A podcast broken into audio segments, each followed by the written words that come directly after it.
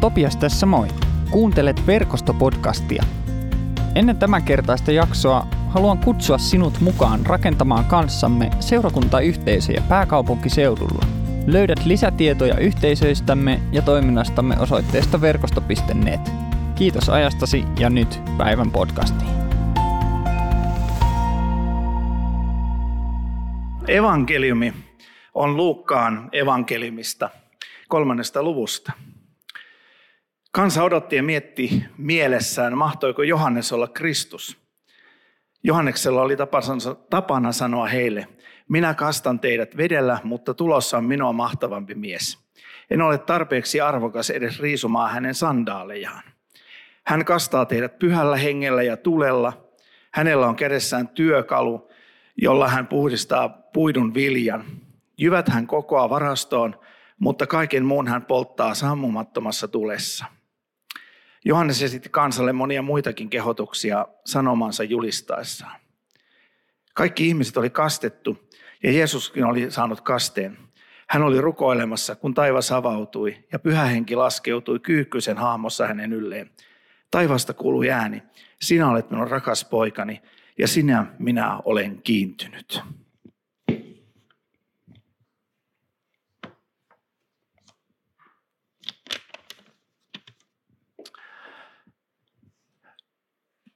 Kun luin tuota evankeliumitekstiä Uuden testamentin 2020 mukaan, niin minulle tuli hyvin vahvasti, että mikään ei ole enää niin kuin ennen. Et tuota, enää, enää ei ole arvollinen sitomaan kengän nauhoja ja, ja tuota, nyt puhutaan sandaaleista ja viskainkin on poistettu siellä kädessään työkalu. Sehän on ihan, onko se vasaraa vai mikä, mikä tahansa, mutta mutta tuota, toisaalta tämä on kyllä ymmärrettävää tekstiä ehkä tämän päivän ihmisen kannalta. Tällä lailla sanottuna viskaimet ja, ja tuota, niin poispäin on ehkä vähän vierasta, vierasta kieltä. Mutta kasteesta puhutaan ja, ja ää, tässä tekstissä tietysti vilahtaa kaksi asiaa, Johanneksen kaste ja tässä Jeesuksen kaste, eli kaksi kastetta ää, näkyy tässä tämän päivän evankeliumitekstissä.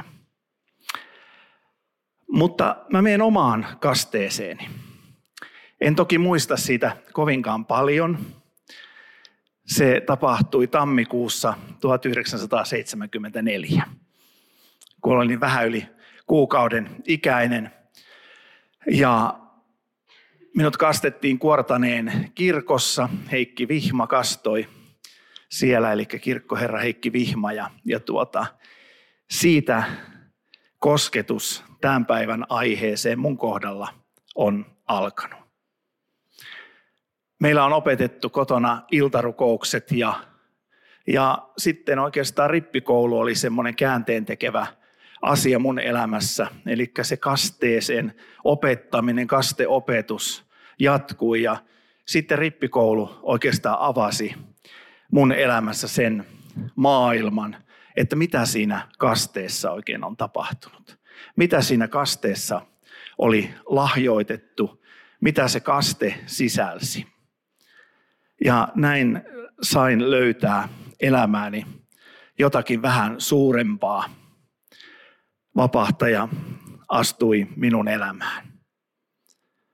Ja tämä on oikeastaan se mun kastetarinan alkupää.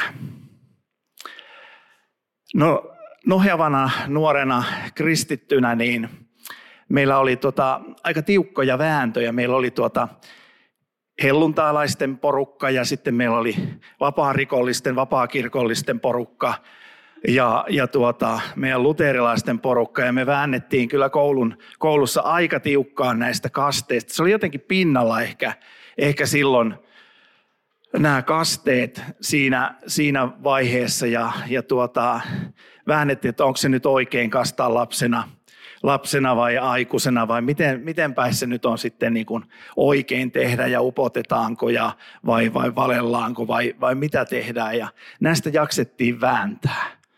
Ja oikeastaan on aika surullista, että kristikuntahan on aina vääntänyt näistä tietyistä pyhistä asioista, eli kasteesta – ehtoollisesta, tämmöisistä isoista asioista, joita me kutsumme sakramenteiksi, tietyllä tavalla mysteereiksi, uskon ehkä semmoisiksi peruskiviksi. Mutta tätä me ollaan osattu tehdä. Ensimmäiset kristityt ei varmaan ollut tässä yhtään sen parempia. Jos katsotaan raamattua, niin sieltä tästäkin löytyy Johanneksen kaste. Johanneksen opetuslapset oli kastettu ää, parannuksen kasteella. Johannes kasti Jeesuksen ja Jumalan kiitos, Jeesus ei kastanut ketään. Eikä tämäkin sanotaan raamatussa. Se on nimittäin hyvä asia, koska sehän tarkoittaisi, että meillä olisi kokonaan semmoinen puolikunta kristikuntaa, joka olisivat sen kastajan jälkeläisiä, jonka Jeesus kastoi. Meillähän olisi ihan varmasti tämmöinen kirkkokunta. Samalla tavalla kuin meillä on kaikessa hyvässä katolinen kirkko olemassa, joka on Pietarin, Pietarin jälkeläisiä. Pietari on siunannut piispaksi yhden ja siitä, siitä on menty aina sitten paaveja eteenpäin. Mutta meillä olisi ihan varmasti tämmöinen, tämmöinen kirkkokunta olemassa, mutta Jeesus raamatun mukaan ei kastanut ketään. Ja se on hyvä asia. No sitten jos me katsotaan raamattua, niin meillä on pyhän hengen kaste, puhutaan pyhän hengen kasteesta. Ja sitten puhutaan myös niin sanotusta, sillä on vähän semmoinen huono nimi, mutta, mutta tuota, huonekaste tai millä, millä nimellä sitä nyt kuvataankaan, eli missä koko huone, huonekunta tai koko perhekunta kastettiin. Tämmöisiä esimerkkejä meillä on. Ja jopa raamatusta löytyy kasteista semmoinen esimerkki, että kastettiin kuolleiden puolesta. Eli, eli tuota, ää, meillä löytyy hyvin alkukristillisyydestäkin hyvin tämmöinen tietyllä tavalla, voisiko sanoa sekaava ää, as, kasa asioita, jotka liittyy kasteeseen. Toki me nähdään selkeästi, että sieltä sitten lähti, lähti tuota, kastaminen Jeesuksen opetuslapsiksi ja, ja tuota, ää, on hyvin selvää, mutta, mutta silloinkin keskusteltiin kasteista. Ja jos ajatellaan uutta testamenttia, niin noin 70 kertaa puhutaan kasteesta, mutta sitten kun puhutaan siitä, mikä liittyy oleellisesti kasteeseen, eli se usko, kristittynä eläminen, niin sehän on se asia, joka painottuu hyvin vahvasti Uuden testamentin lehdillä koko, koko raamatussa. Eli kaste ei ole itsessään sitten enää kaiken muun ikään kuin varjossa nyt niin valtavan suuri asia, mutta ehdottomasti tärkeä asia. Ja pidän ehdottomasti omalla kohdallani kastetta hyvin tärkeänä ja arvossa, että minut on viety kastettavaksi, minut on kastettu lapsena. Se on, se on mulle hyvin tärkeä tieto. Ja siitä on jopa kuvatodisteena olemassa semmoinen, nykyään kun otetaan semmoisia Polaroid-kuvia, niin tuota, siitä on olemassa myös tämmöinen Polaroid-kuva, joka on yllättävän hyvin säilynyt tästä tilanteesta, kun mut on kastettu. Mutta mulle on hyvin tärkeää se, että se on tapahtunut isän, pojan ja pyhän hengen nimeen. Sitten tietysti myöhemmin on miettinyt omalla kohdalla, että olisiko sen pitänyt olla sitten tapahtua joskus muulloin ja olisiko mut pitänyt upotuskasta tai, tai jotain muuta. Ja, ja itse kun olen rippikoulussa ollut opettajana ja kastanut järvessä rippikoululaisia, ihan siis heidän vanhempien luvalla, että tämä ei ole tapahtunut sillä lailla mitenkään, mitenkään salakavalasti, niin, tuota, niin aina siinä on miettinyt, että onko tässä nyt jotenkin – ehkä enemmän sisällä vai eikö, eikö tässä ole vai miten tämä on. Mutta sitten mä oon aina palannut siihen, että mä arvostan sitä, että mut on kastettu sillä tavalla kylmänä tammikuisena päivänä, kun mut on kastettu. Ja apostolinen alkukirkollinen ohje sanoo, että jos on vähän vettä, niin käytetään vähän vettä. Jos on paljon vettä, niin käytetään paljon vettä. Hyvin tämmöinen käytännöllinen. Tämä on ihan, ihan kirjattu ylös ensimmäisten apostolien ajalta. Eli tällä tavalla se myös tapahtui.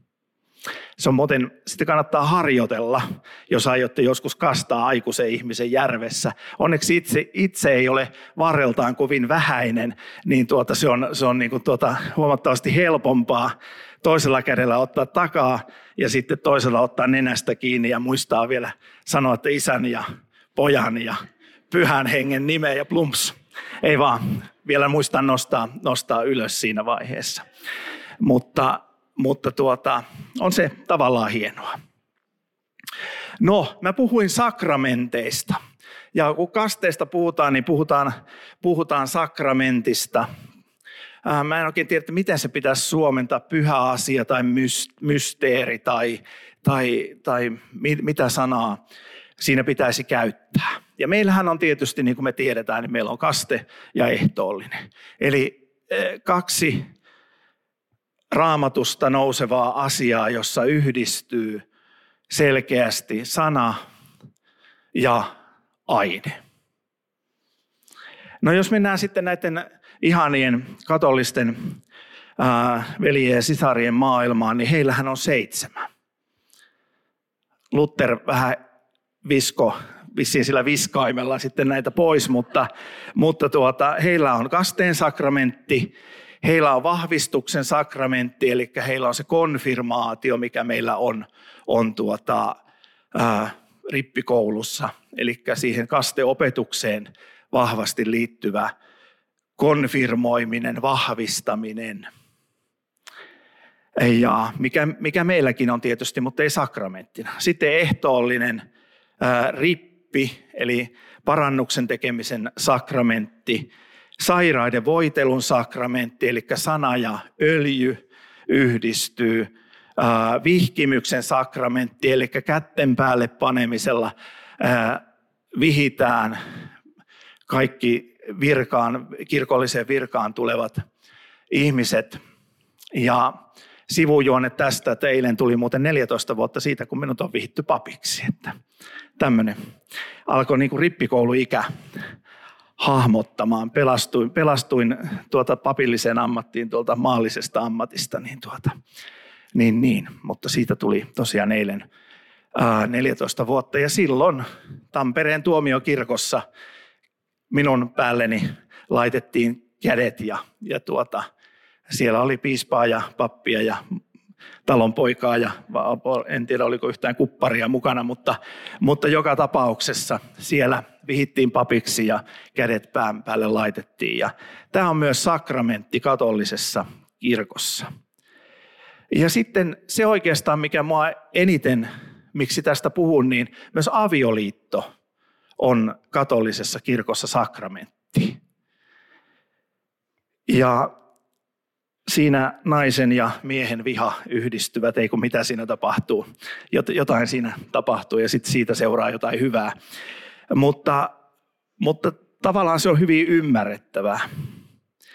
Ja mä oon miettinyt tätä kasteasiaa sillä lailla tämän avioliitto, katolisen avioliitto-sakramentin ohella, että tavallaan siinä on hieno, hieno ajatus, että jos me ajatellaan avioliittoa, vaimoni kanssa olemme 20 vuotta kohta taivaltaneet yhteistä matkaa, ää, niin eihän se meidän avioliitto olisi avioliitto, jos se olisi vaan sormukset ja merkitty jonnekin veroluetteloon, väestörekisteriin, että nämä on avioliitossa nämä kaksi ihmistä.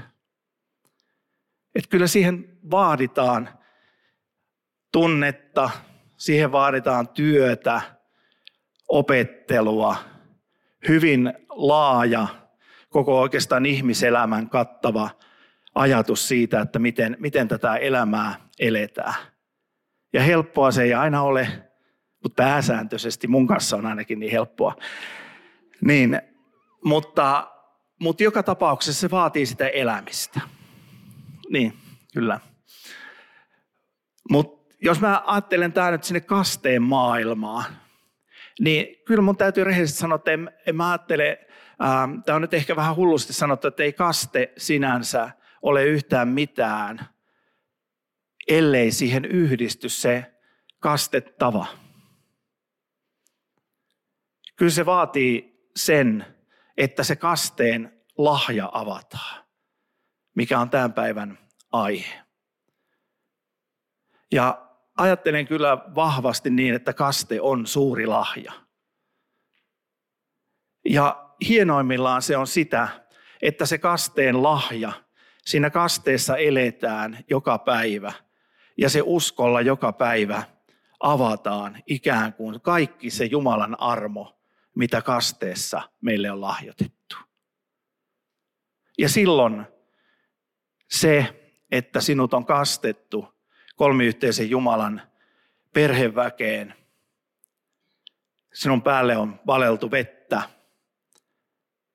kaksi asiaa, sana ja aine on yhdistynyt siinä kasteeksi, sakramentiksi, niin silloin siitä tulee jotakin elävää ja elämää. Tarvitaan siis kastetta ja tarvitaan uskoa, että me voidaan ymmärtää yleensä, mistä on kysymys. Kaste itsessään saattaa olla aika mystinen asia. Tai oikeastaan mä ajattelin, että suurin osa ehkä ihmisistä ajattelee, että se oli tämmöinen kiva ehkä nimenantojuhla. Toivottavasti mä en nyt äh, hal, halveeraa sitä itsessään sitä asiaa. Uskon, että jokainen, joka, joka antaa lapsensa kastettavaksi, joka, jonka lapsi kastetaan, niin ajattelevat, että se on pyhä ja tärkeä asia jollakin tasolla – mutta monesti se niin kuin ikään kuin menee ää, tämmöiseksi nimenantojuhlaksi. Ja sitä on ehkä vaikea ymmärtää ja siksi se merkitys hälvenee jollakin tavalla. Mutta kasteelle me voimme löytää merkityksen samalla tavalla kuin ehtoolliselle, samalla tavalla kuin avioliitolle – tai jollekin semmoiselle asialle, mikä on raamatusta nouseva, niin meillä voimme löytää merkityksen ainoastaan sen uskon kautta. Ja sen kautta, että me voimme joka päivä ikään kuin palata siihen kasteen armoon ja joka päivä avata sen kasteen lahjapaketin. Me emme voi tehdä sitä mitenkään sillä tavalla – että minä tässä nyt avaan tämän kasteen lahjapaketin, vaan me voimme tehdä sen ainoastaan Jumalan pyhän hengen avulla ja Jumalan pyhän hengen saattelemana. Ja sitähän usko syvimmillään on, että pyhä henki, Jumala pyhässä hengessä tulee asumaan meidän sydämeen ja elämään – ja avaamaan nämä Jumalan valtakunnan ihmeelliset salaisuudet. Kaste itsessään on vain vettä ja vain se Jumalan sana. Mutta kun siihen yhdistetään se, että Jumala itse tulee pyhähenkensä kautta asumaan meidän sydämissä, avautuu koko ketju koko meidän elämämme ajan. Ja tämä on se, mihinkä meitä kutsutaan tänään. Ja tämä on se, mihinkä meitä kutsutaan siinä tilanteessa, kun meidät on kastettu. Vaikka emme itse siitä ehkä ymmärrä yhtään mitään. Mutta tämä on se kutsu, joka on voimassa. Ja se kutsuu meidän jokaisen kastetun kohdalla, oli se tapahtunut lapsena tai aikuisena – niin se on voimassa. Meitä kutsutaan elämään ja elämään Kristuksessa pyhähengen kautta. Tuomaan tälle maailmalle tietoon se, että Jeesus Kristus on Herra. Hän on kuningasten kuningas, Herrain Herra. Ja hän on elävä ja hän elää meidän sisällä pyhähengen kautta ja sitä kautta tässä maailmassa. Sitä kautta kaste ja kaikki siihen liittyvä tulee meidän elämäksi, tulee meille siunaukseksi, tulee meille armoksi. Ja vielä kun me ymmärrämme sen, että sitä uskoakaan me emme pysty puristamaan itsestämme, vaan se, että me olemme Jumalassa ja annamme Jumalalle mahdollisuuden, niin se tapahtuu. Koska liitto, joka syntyy kasteessa, on ikään kuin huomattavasti vahvempi liitto Jumalan puolelta. Meidän kohdalla liitto rakoilee aika usein.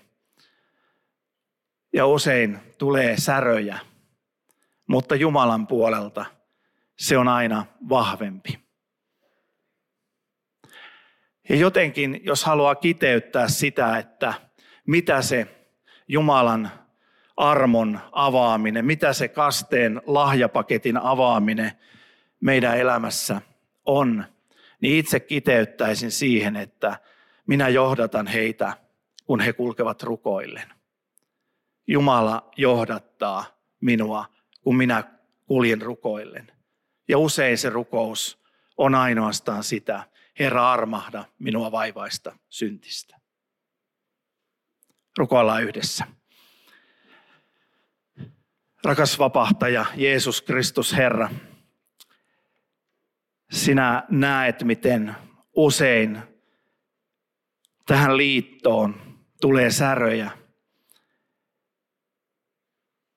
minkä, minkä olemme saaneet kasteessa tulla. Sinä näet, kuinka usein meidän sydämemme heittäytyy epäileväksi ja irtaantuu siitä valtavasta rakkaudesta, valtavasta armosta, jonka sä oot meille lahjoittanut. Me kutsumme tuota irtautumista synniksi. Isä, me pyydetään, että armahda meitä. Armahda meitä tänään ja anna anteeksi se, millä olemme tuottaneet säröjä meidän ja minun ja sinun väliseen suhteeseen. Anna myös anteeksi meille se, että me olemme rikkoneet kaikista läheisiä ihmisiä kohtaan. Ja anna meille pyhässä hengessä se mieli, että me osaamme ja ymmärrämme ja kiireesti menemme pyytämään anteeksi niiltä, joita vastaan me ollaan rikottu. Isä, kiitos siitä, että tässä ja tänään tällä alttarilla vielä vahvistetaan sitä ehtoollisessa, että kaikki meidän jokaisen synnit on annettu anteeksi. Ja saa julistaa synnit anteeksi isän ja pojan ja pyhän hengen nimeen. Aamen. Kiitos kun kuuntelit verkostopodcastia. Rohkaisen sinua pohtimaan jaksosta nousseita ajatuksia yhdessä ystävän tai tutun kanssa tai jakamaan podcastin somessa. Lisätietoa meistä löydät osoitteesta verkosto.net. Kuullaan taas seuraavassa jaksossa.